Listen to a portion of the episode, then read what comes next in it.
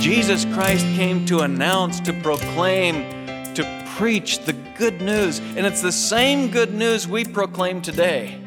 Look at verse 18. He sent me to preach the good news to the poor. He sent me to proclaim release, forgiveness. That's the word. He sent me to proclaim forgiveness. That's why I say last week when I was speaking of redemption, this idea of freedom and release. This is the word forgiveness. He sent me to proclaim forgiveness to the captives because sin captures people. And he came to announce forgiveness and recovery of sight to the blind. And look at the last line. He repeats it to set free. That's forgiveness again. Welcome to Abide in the Word with Pastor Scott Gilchrist. Today we continue in our study of the book of Ephesians. Pastor Scott brings part three of the message titled The Son Who Redeemed Us. We invite you to follow along with us now as we get started. Ephesians chapter 1. You know, the Bible is laced with praise, and uh, that's only fitting. And, you know, this is Palm Sunday. They said, Hosanna to the Son of David. Blessed be the one who comes in the name of the Lord. And I don't know if they even understood for sure what they were saying because the praise of that entry into Jerusalem was so short lived, and that same crowd who was saying, Hosanna, save now, blessed be the one who comes in the name of the Lord, quickly uh, were saying, Crucify him. But regardless, it was a fitting thing to say. And uh, as we come to the scripture, on every page, it seems, we find praise. And we are people of praise. We sing praises. We rejoice in the Lord, and we should. And this little letter, as I've pointed out, little only in length, this powerful treatise, you might say, on the grace of God begins with a burst of praise. Read with me again, verse 3. Blessed be the God and Father of our Lord Jesus Christ, who's blessed us with every spiritual blessing in the heavenly places in Christ, just as He chose us in Him before the foundation of the world, that we should be holy and blameless. In love, He predestined us to adoption as sons through Jesus Christ to Himself, according to the kind intention of His will to the praise of the glory of His grace, which He freely bestowed upon us in the Beloved. In Him we have redemption through His blood, the forgiveness of our trespasses, according to the riches of His grace, which He lavished on us. Now, he, he praises God. He praises Father, Son, Spirit. And we're zeroing in on these middle verses of this. I told you it's the longest sentence. I didn't even read it. It's too long, it seems. You know, it's a run on. But it goes all the way down through verse 14, longest sentence in the New Testament. But we're zeroing in on this middle section and we're praising the Son who redeemed us. The choir saying, Come to the cross. Come to the cross. And you and I can't spend too much time thinking and enjoying and mulling over and meditating on what God accomplished for you and me at the cross. And last week, verse 7, we saw that we have redemption through his blood. He purchased us out of the slave market of sin. He released us from the bondage of sin. Redemption and it laces through the scripture. But closely tied with this concept of redemption, and we just barely touched on it last time because Paul, in bursting forth with praise, I mean, he, he didn't give you time to absorb. You know, you have to stop and say, now we missed it, you know. And we barely had time to even talk about the second half of the verse. Forgiveness of our trespasses according to the riches of his grace, which he lavished on us. The whole of Christianity is about forgiveness. The essence of why Christ came forgiveness. The entire message of Scripture is all about forgiveness. Let me tell you today, I don't know who you are, what you are, as far as the details.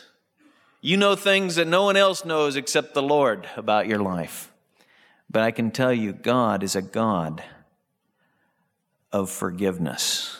And uh, when they were singing, I heard the sweetest words maybe ever uttered, huh? Did you?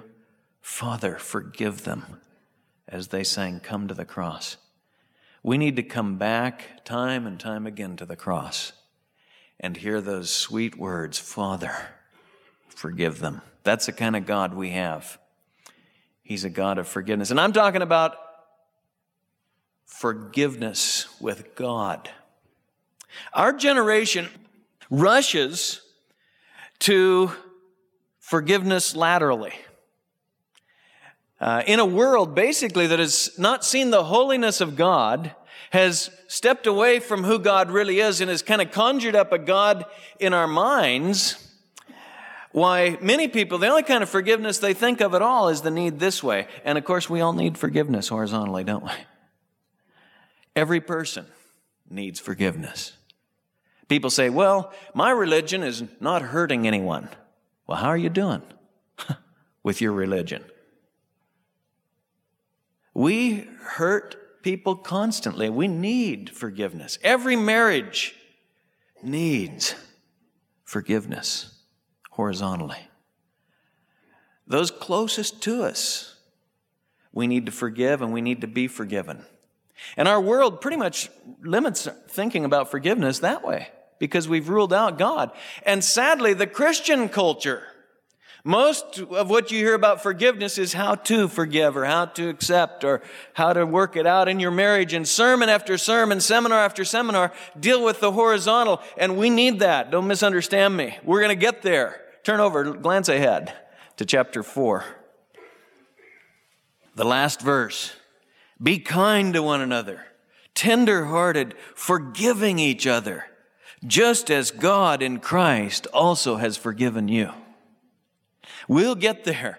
In Ephesians, the Bible is so powerful and so practical, and Ephesians will help us like no, nothing else with that horizontal forgiveness. We'll get there. But to rush there is to miss what it's founded on. Look at verse 32. Forgiving each other just as God in Christ also has forgiven you. Therefore, verse 1 of chapter 5, be imitators of God as beloved children and walk in love, just as Christ also loved you. Don't get the cart before the horse. And many, even genuine Christians, are in churches where time after time, and their thinking is pretty much horizontal, and we're struggling with this horizontal issue of forgiveness and wondering why we're not seeing more dynamic in our Christian lives is because we haven't established the great truth that we are forgiven by God. And so Ephesians doesn't start when he, verse 7, he's not talking about, he's not talking about our uh, forgiveness of one another, as important as that is. He's talking about God's forgiveness. We've been forgiven our trespasses. Look at it. And you know, the word trespass is one we understand. But literally, uh, it's kind of good to see the word picture of it. It meant a false step. It's a false step. Think about that. I remember when they were putting this auditorium up, and we could stand over in the existing building and see these girders, the big red iron that was going across here. And I was watching one day when the iron workers were walking on that stuff.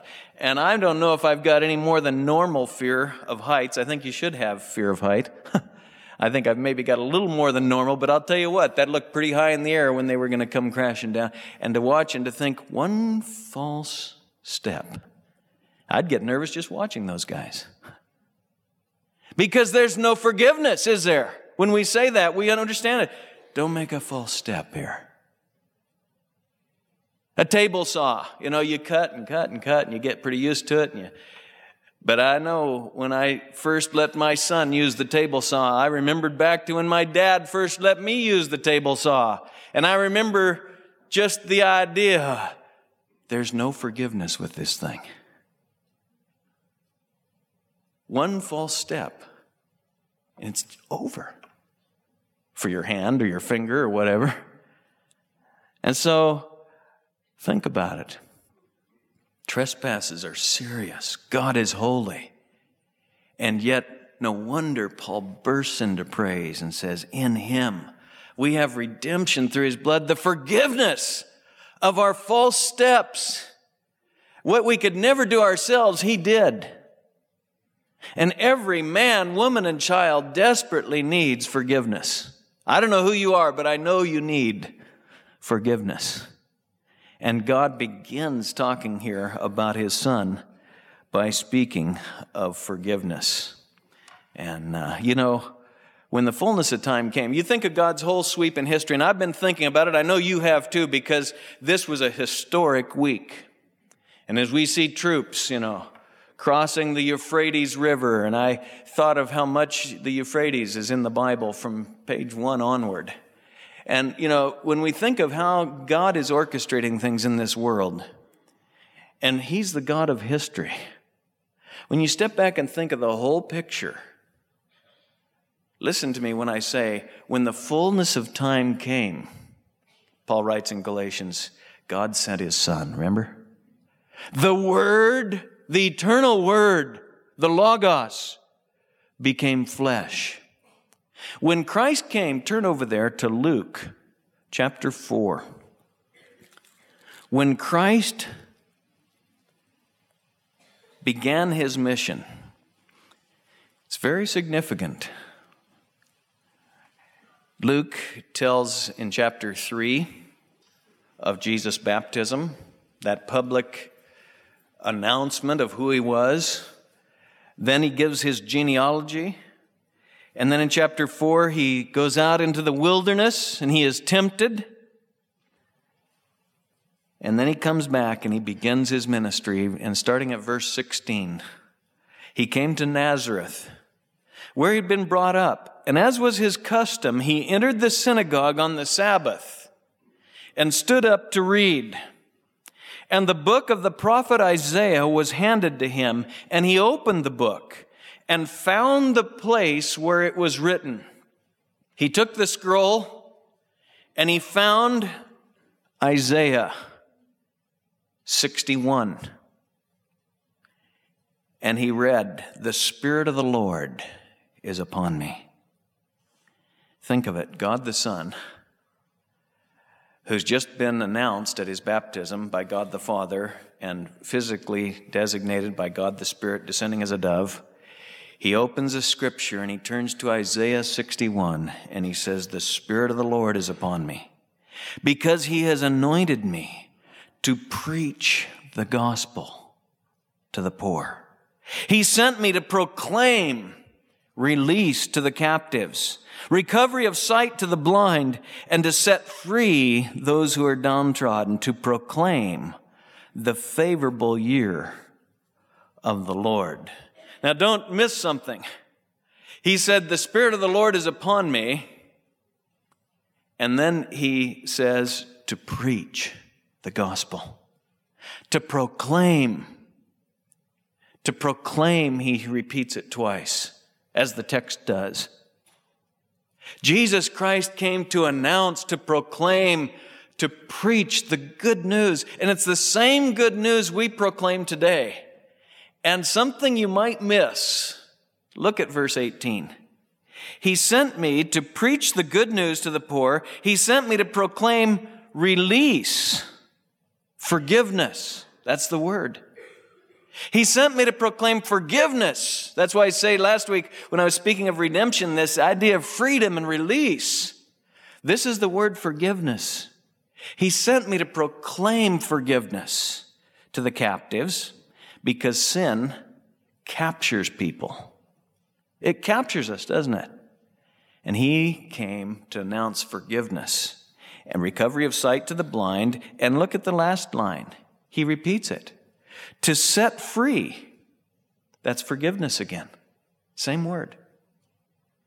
Jesus Christ came. His mission was to proclaim forgiveness to the poor, to the downtrodden, to the captives. And he closed the book, gave it back to the attendant, and sat down.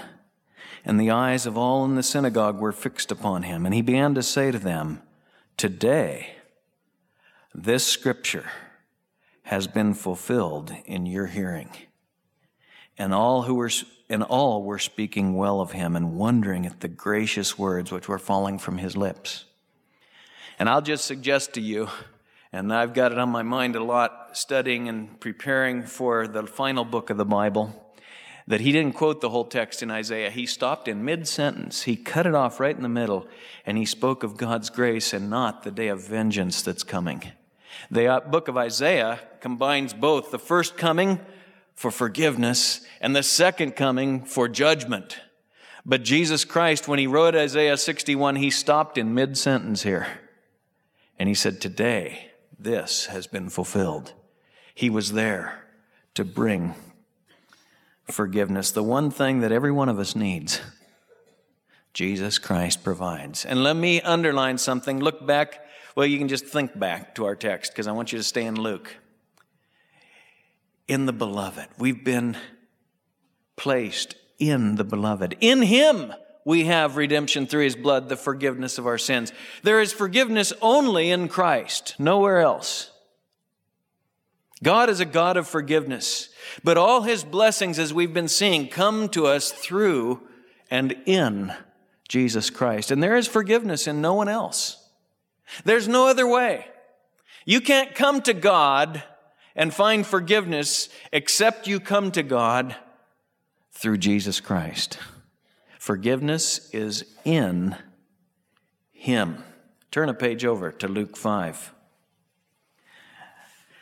Verse 17 It came about one day that he was teaching, and there were some Pharisees and teachers of the law sitting there who'd come from every village of Galilee and Judea and from Jerusalem. And the power of the Lord was present for him to perform healing. And behold, some men were carrying on a bed a man who was paralyzed. You know, I mentioned last week that uh, all the miracles of Jesus, real as they were, and blessed as they were. I mean, you think about, you know, the fact that he literally didn't just say, I'm going to bring sight to the blind, but he did. He gave sight to the blind. You can take it both ways, as obviously it's meant to be understood. He brought sight to our eyes but he actually literally healed blind people and he healed paralyzed people. And he healed people who were bent over like that woman, that poor lady we saw for 18 years, bent double last week. He had her erect and glorifying God. Every one of his miracles is meant to picture for us the underlying eternal deliverance and forgiveness that God offers in Jesus Christ. And so this guy who was paralyzed, they were trying, his friends were trying to get him to Jesus, but there was too many people. They were trying to bring him in and to set him down in front of him at the end of verse 18, but not finding any way to bring him in because of the crowd, they went up on the roof and let him down through the tiles with his stretcher. What a scene. They had those flat roofs and they were able to take tiles apart and lower him in right on top of where Jesus was teaching. All these religious leaders were crowded around him. And they let him down through the tiles right in the center in front of Jesus. And seeing their faith, he said, Friend, your sins are forgiven you. Wow. Did you ever think of it? He's paralyzed. I personally, that, that hits me when I when I hear of how quickly someone who's in good health can become paralyzed, and when I've seen it in people I've known, and when we were in Salt Lake, my daughter's working on the rehab floor, and the whole floor is filled with people adjusting, dealing with just that. Guy that was skiing is now paralyzed. Guy that was had 180 horses up in Wyoming. That's his whole life, his horses. Horse threw him onto the windshield of his truck. He's paralyzed. And she's dealing with that, and we walked through that floor, and it, and it just makes me just, and you know, you know the feeling. This man was paralyzed. But you know, Jesus didn't address that issue immediately, did he? He addressed the real issue of life. My son, your sins are forgiven you. Friend, your sins are forgiven you. He went to the core of the issue. And you know, time after time, I've met people who've found Jesus Christ because of a terrible accident or a terrible disease or a terrible other kind of thing that God has allowed in their life. And they have told me, I am so thankful for the tragedy. Because without it, I know myself, I would have never come to know Jesus Christ. I wouldn't have slowed down enough, or I was too cocky, or, you know, and I'm sure you know people like that. And it's always a reminder of what really counts. And Jesus said to him, Your sins are forgiven you. He went to the core issue. Because you see, with forgiveness, uh, comes everything else. We have been given every spiritual blessing in the heavenly places in Christ. We're going to get new bodies and we'll have hundreds of years, thousands, millions of years to enjoy bodies that don't have any frailty, any susceptibility to paralysis or being bent double or blinded eyes or deaf ears or anything else. We're going to have eternity with Him because God's blessings are all in Christ and they all come to everyone in Christ. And we need to remember that. But Jesus said, Your sins are forgiven. Well, the scribes and the Pharisees began to reason. Look at verse 21, saying, Who is this man who speaks blasphemies? Who can forgive sins but God alone? You know something? Uh, for all their bad thinking, and for all their hypocrisy and for all their problems, the word Pharisee, you know, is kind of proverbial in the scripture.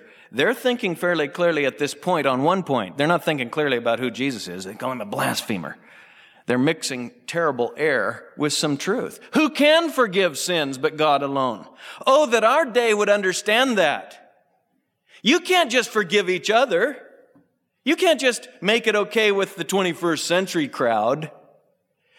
God has been offended. Who can forgive sins but God alone? Nobody. That's who, ultimately. They understood that much. Jesus, aware of their reasonings, answered and said to them, Why are you reasoning in your hearts? Which is easier to say, Your sins have been forgiven you, or to say, Rise and walk? But in order that you may know, that the Son of Man has authority on earth to forgive sins. He said to the paralytic, I say to you, rise and take up your stretcher and go home. And at once he rose up before them, took up what he'd been lying on, and went home glorifying God.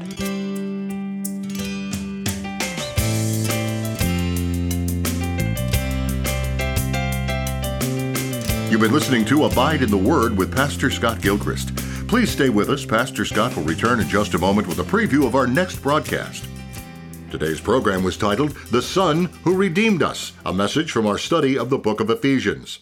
If you missed a portion of the message heard on the program today, or you'd like to share it with a friend, head on over to abideintheword.us. A free copy of today's entire message is available there for you to stream or download at your convenience.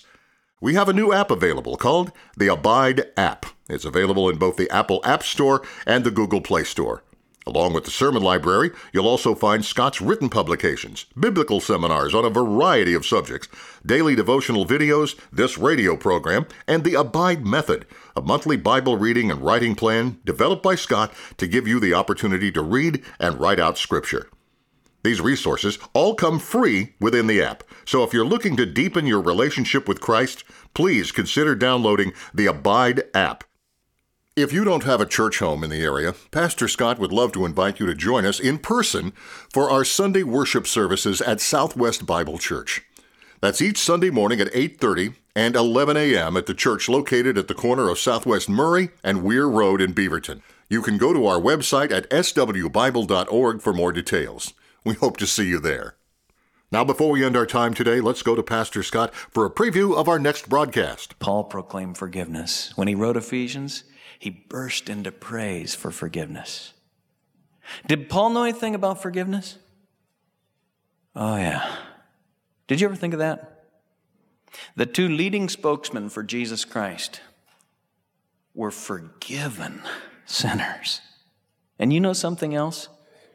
Every Christian sermon preached since then has been preached by forgiven sinners. We proclaim to our world today not a message of condemnation as if we're better than them. We, as sinners who've been cleansed by the blood of the Lamb, we proclaim forgiveness available in Jesus Christ through His blood. We've been washed clean. In Him we have redemption through His blood. Join us again next time as we continue in our study of the book of Ephesians. Pastor Scott will bring part four of the message titled The Son Who Redeemed Us. Until then, may the grace of the Lord Jesus be with you.